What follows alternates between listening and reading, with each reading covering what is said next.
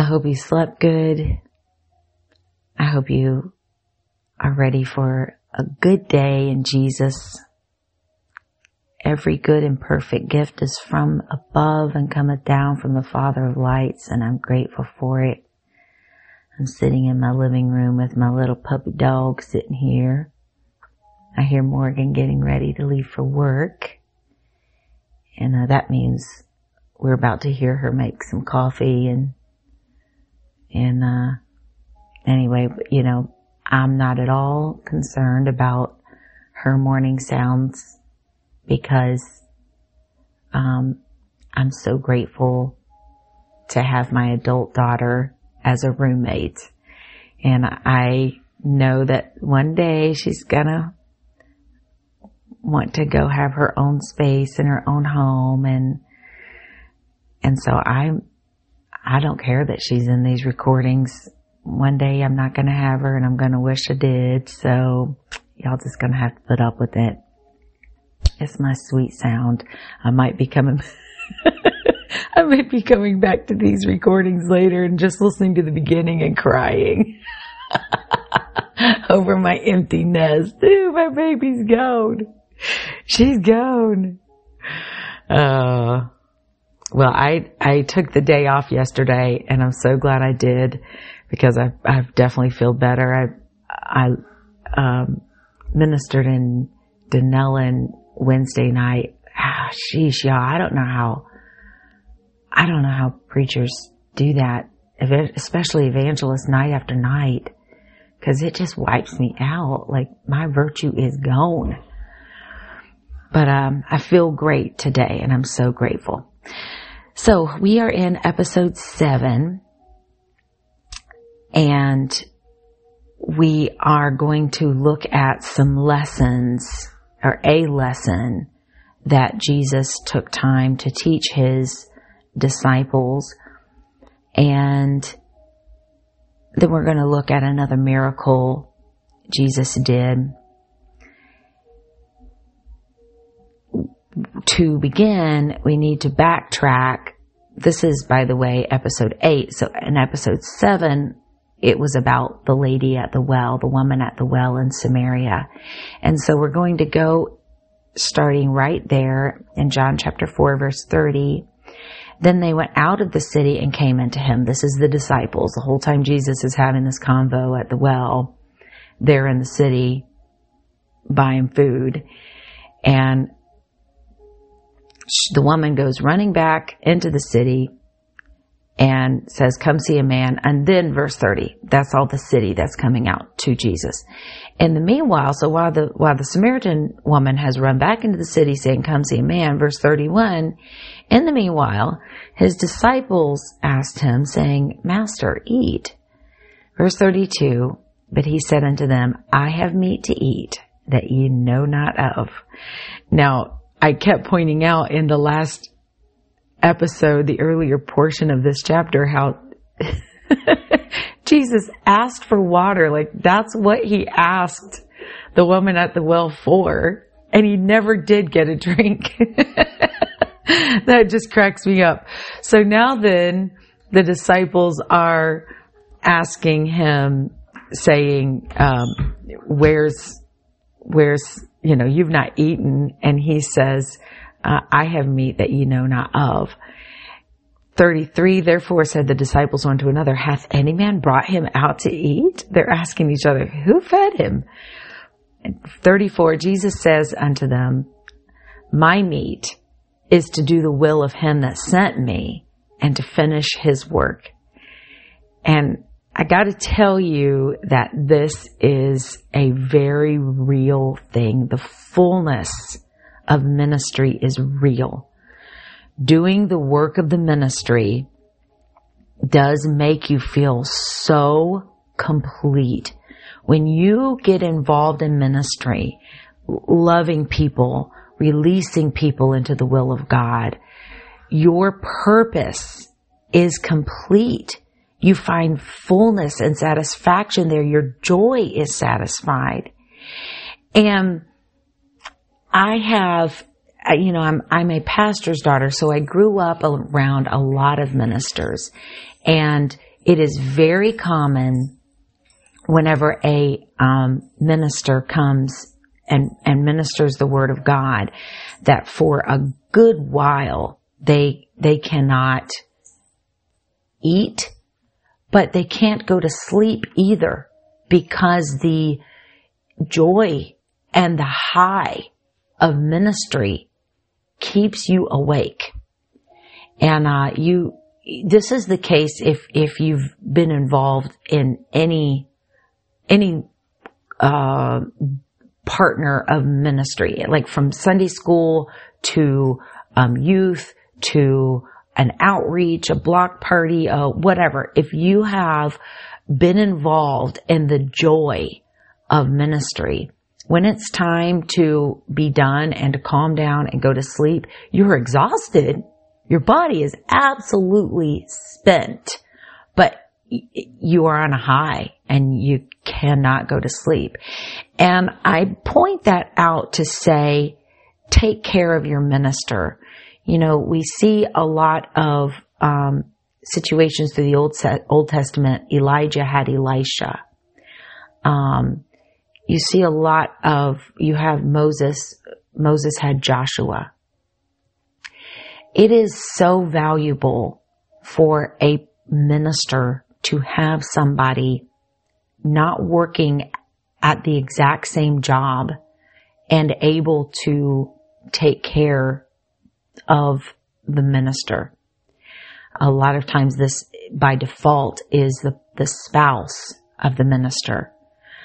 Um, I know in my case, and, and again, you know, I've started off by saying, I don't know how evangelists do it. I don't know how pastors do it. But I, I know in my case, which is going to be low level compared to what these other ministers do, I will absolutely forget to eat. And that's terrible for your health. I will, if I'm preparing for either preaching somewhere or even teaching a Bible study, I, it will be three o'clock p.m. and I have not eaten a bite. I have just focused and studied, and I'm very happy. I'm not at all hungry. I don't feel at all hungry. And I'm, I'm pointing this out to say that often what happens is then once the high of being active in ministry wears down, then you are famished. Then your body is feeling all that it did not do to take care of itself. It didn't rest. It didn't eat.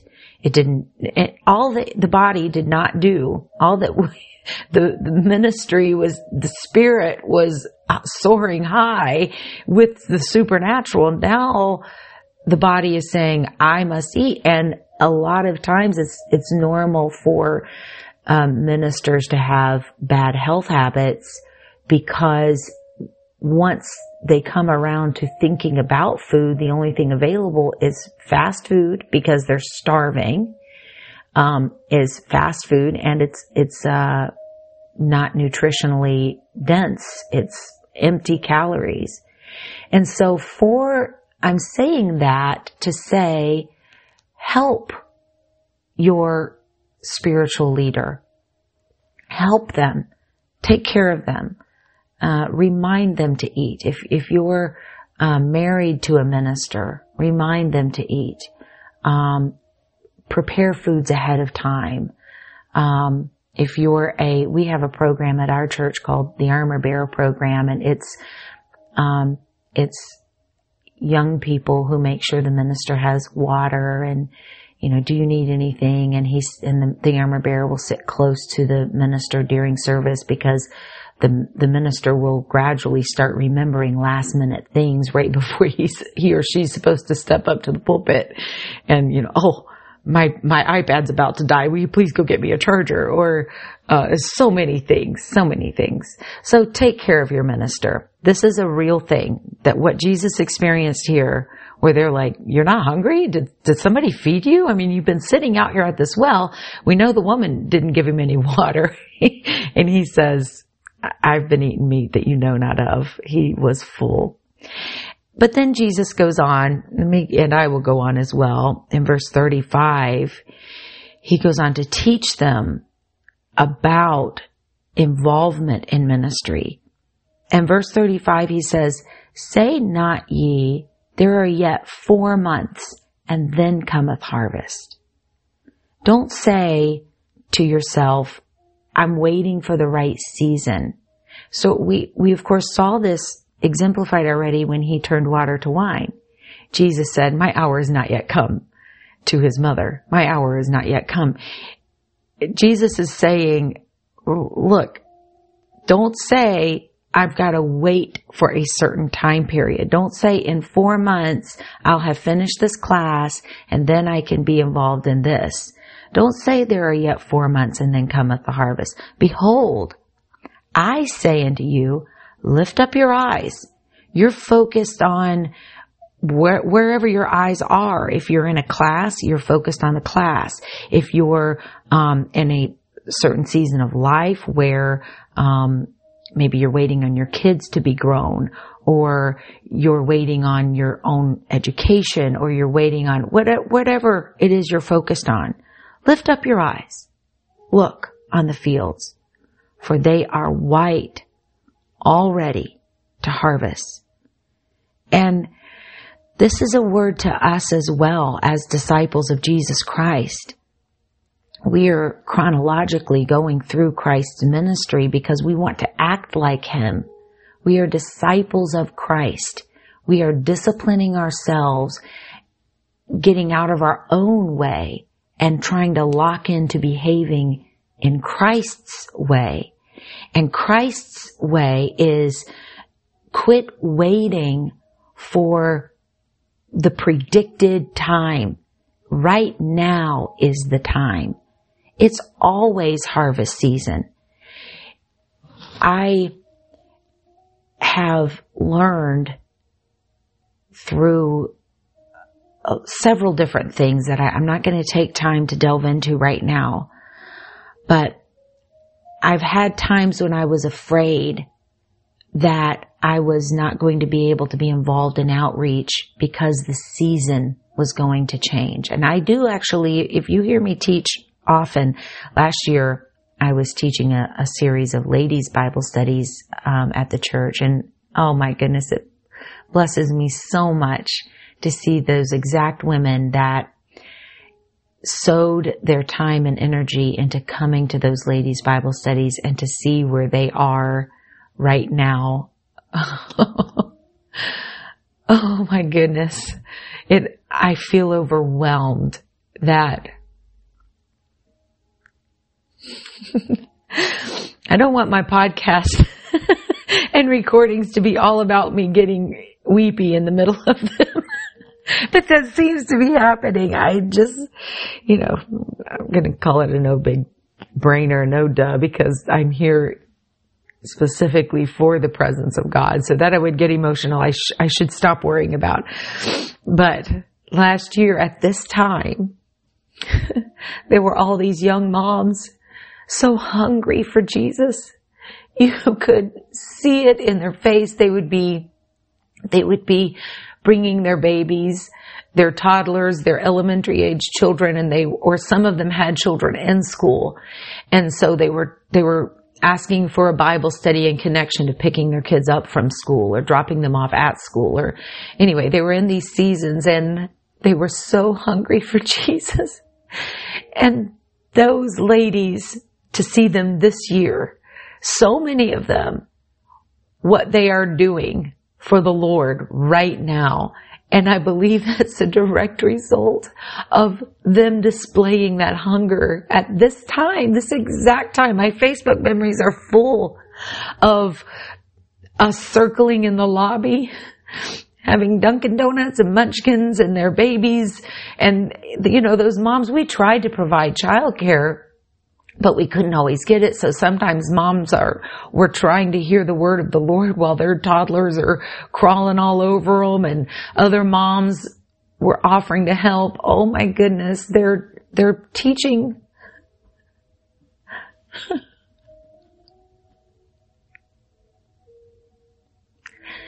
Those exact moms who knew they wanted to work for God, but didn't know how. God opened doors for them And they are involved in ministries right now that they had no idea was even possible. And so don't say, well, I'm waiting on a certain season. Just lift up your eyes and get involved in what you can right now.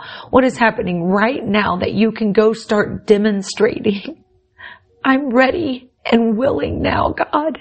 I may not feel adequate. I may not feel equipped, but whatever it is you want me to do, I'm going to demonstrate it right now. Oh my goodness. God blesses the person willing to just get involved right now. And it's always harvest season. Sometimes, you know, right now, Um, we're all about the pumpkin spice. You know, we want pumpkin spice lattes and pumpkin pie and pumpkin rolls. And that's because that's what physical harvest season is right now. All of these beautiful autumn and fall harvests. That's what's available to eat right now. And so we're making that a lot. Um, and then because it's not, because the season will pass when it's not time for the squash. That doesn't mean there's not something to harvest. And it's about citrus season. We're about to start getting amazing oranges. And then when that season's over, we're going to move into strawberries. And then when that one's done, we're going to move into watermelons and cantaloupes. It's always harvest season. For something, you might need to move from harvest field to harvest field. But if you will just lift up your eyes, don't say, oh, I'm only waiting for strawberry season. Um, I don't do nothing but strawberries. I won't be harvesting until January, February. No, no. It's, it's always harvest season somewhere. And if you will just look up, you will see that it's time for harvest. Verse thirty-six, he that reapeth receiveth wages. The person that's out there reaping, they are receiving their wages and gathering fruit unto eternal life. Y'all, one of my favorite messages is preached by Brother Wayne Huntley. It's called, The Treasure is in the Field. And he was referring to the parable where Jesus said, what man who finds a treasure in a field doesn't go and sell all he has and buys the field. But this is also applying to that same aspect. What you need in life, you will get from working in the harvest field. The satisfaction that you crave, it's not going to be fulfilled by hobbies or by, uh, decorating or by crafting or by, you're going to always need more and more of that. Now, let me tell you where you will find a satisfaction. If you connect your hobby to soul winning, if you will invite somebody who is needing to learn about Jesus to come and do ho- your hobby with you, you will find Ah, I have never felt such a high. I've never felt such satisfaction. It didn't matter what your hobby is. Running, health, nutrition, uh, crafting, uh, clothes, fashion. Connect, connect discipling others to it. Connect sharing the way to live for God with it. And you will be satisfied. You will receive your wages by reaping. You will. It's the most amazing thing. And then in verse thirty-six, it goes on to say, both he that soweth and he that reapeth may rejoice together. Verse thirty-seven, herein is that saying true. One sows, another reaps. One sows, another reaps. The seed sower and the harvester rejoice together. When we are, as a congregation, working together, when, when somebody is bringing a guest into church and then somebody else connects to that person and also begins to befriend them and show them the love of Christ. And then somebody else is the one who walks them through and really brings them to that point of being born again. Jesus said, you've got to be born of the water and of the Spirit. All of these people are very important to the process, and they rejoice together. I, I have experienced this myself. There are some people that my engagement with them is the sowing of the seed. And then there are other people that my engagement with them is watering. And there are other people that my engagement with them is, is bringing them through that final new birth experience. And then there are other people, like I was talking about the joy that I had last year with all, ninety percent of the people that I was teaching last year were people who, um, were, were, had been saved for many years. They grew up in the church, and they were there to, um, oh, excuse me, they were there to grow more in God and to show God, what do you need me to do? I have been involved in every aspect, and all of them, all of them have so much joy in it. Verse thirty-eight, I sent you to reap. I, I sent you to reap in places that you didn't labor.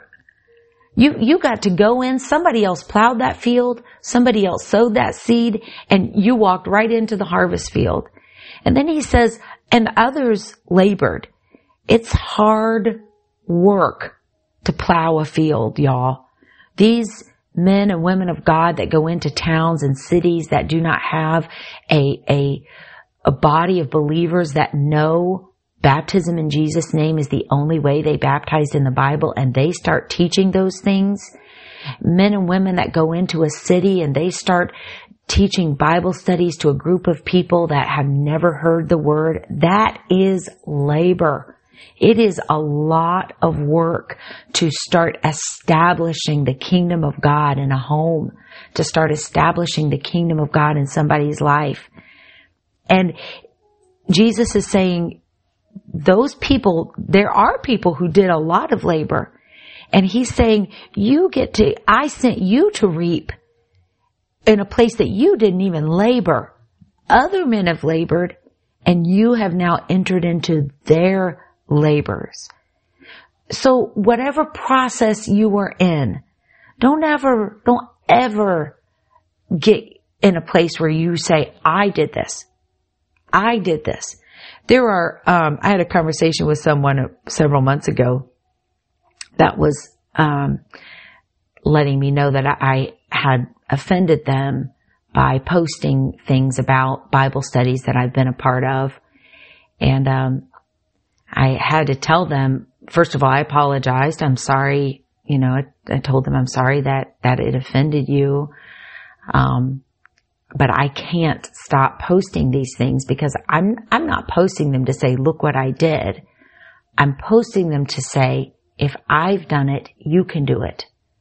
I, especially about a year and a half ago to, anyway, I don't, I've had time periods, multiple time periods, so I shouldn't put a time stamp on it.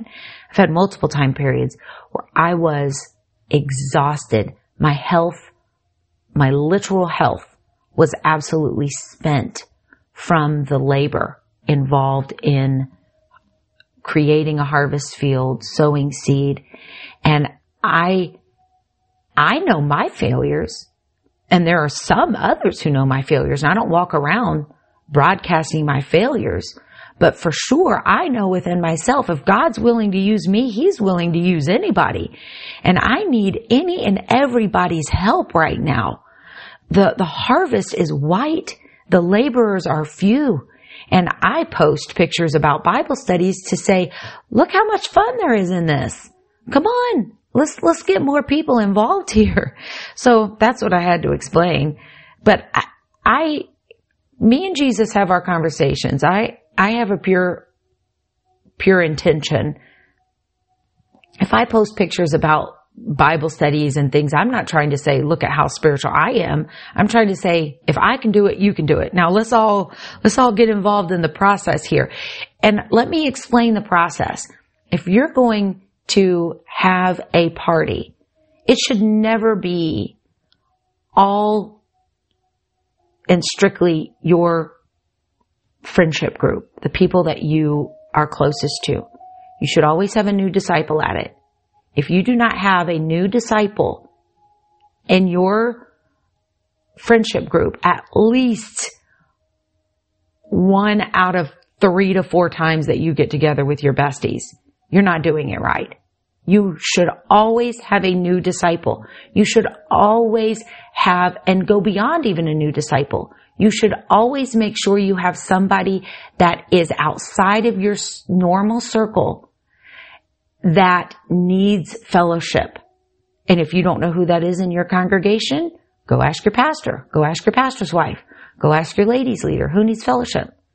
You should always, if you're not doing it that way, you're a clique and you're doing it wrong.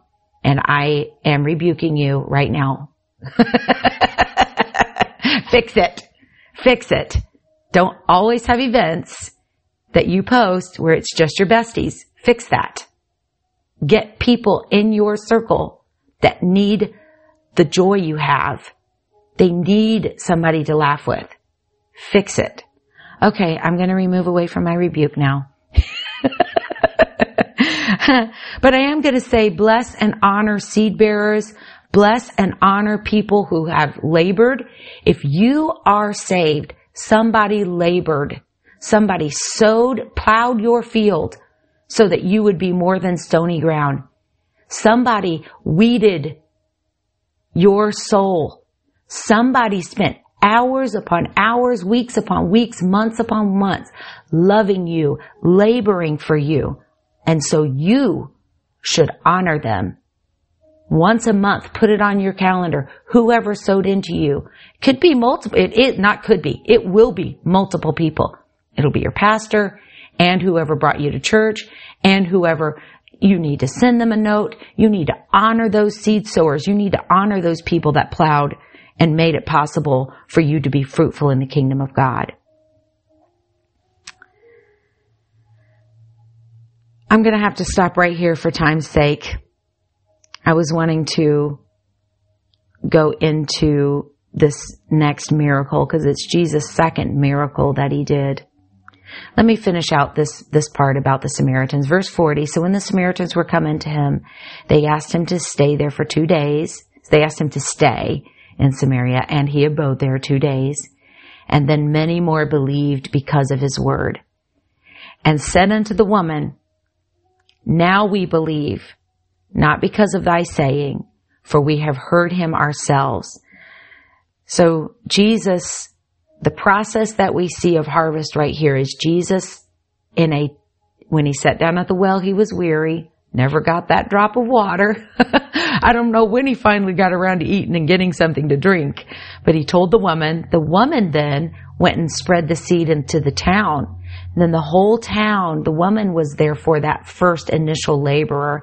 And then the whole town came out and heard him. And then Jesus went into the town. And so the woman was the first one. And then they believed in Jesus for themselves. Jesus was the waterer in that city that where first Jesus was the, was the seed sower. Then the woman went and sowed the seed in the city. And then Jesus became the waterer. And we find later in Acts where Philip was the harvester. And this is a process we see over and over. First Corinthians chapter three, verse six, Paul says, I have planted, Apollos watered, God gave the increase. Verse forty-three, now after two days, he, talking about Jesus, departed thence and went into Galilee. So, the next episode, we will talk about Jesus' second miracle. Thank you for joining me today. I appreciate it. God bless you. Have a great day.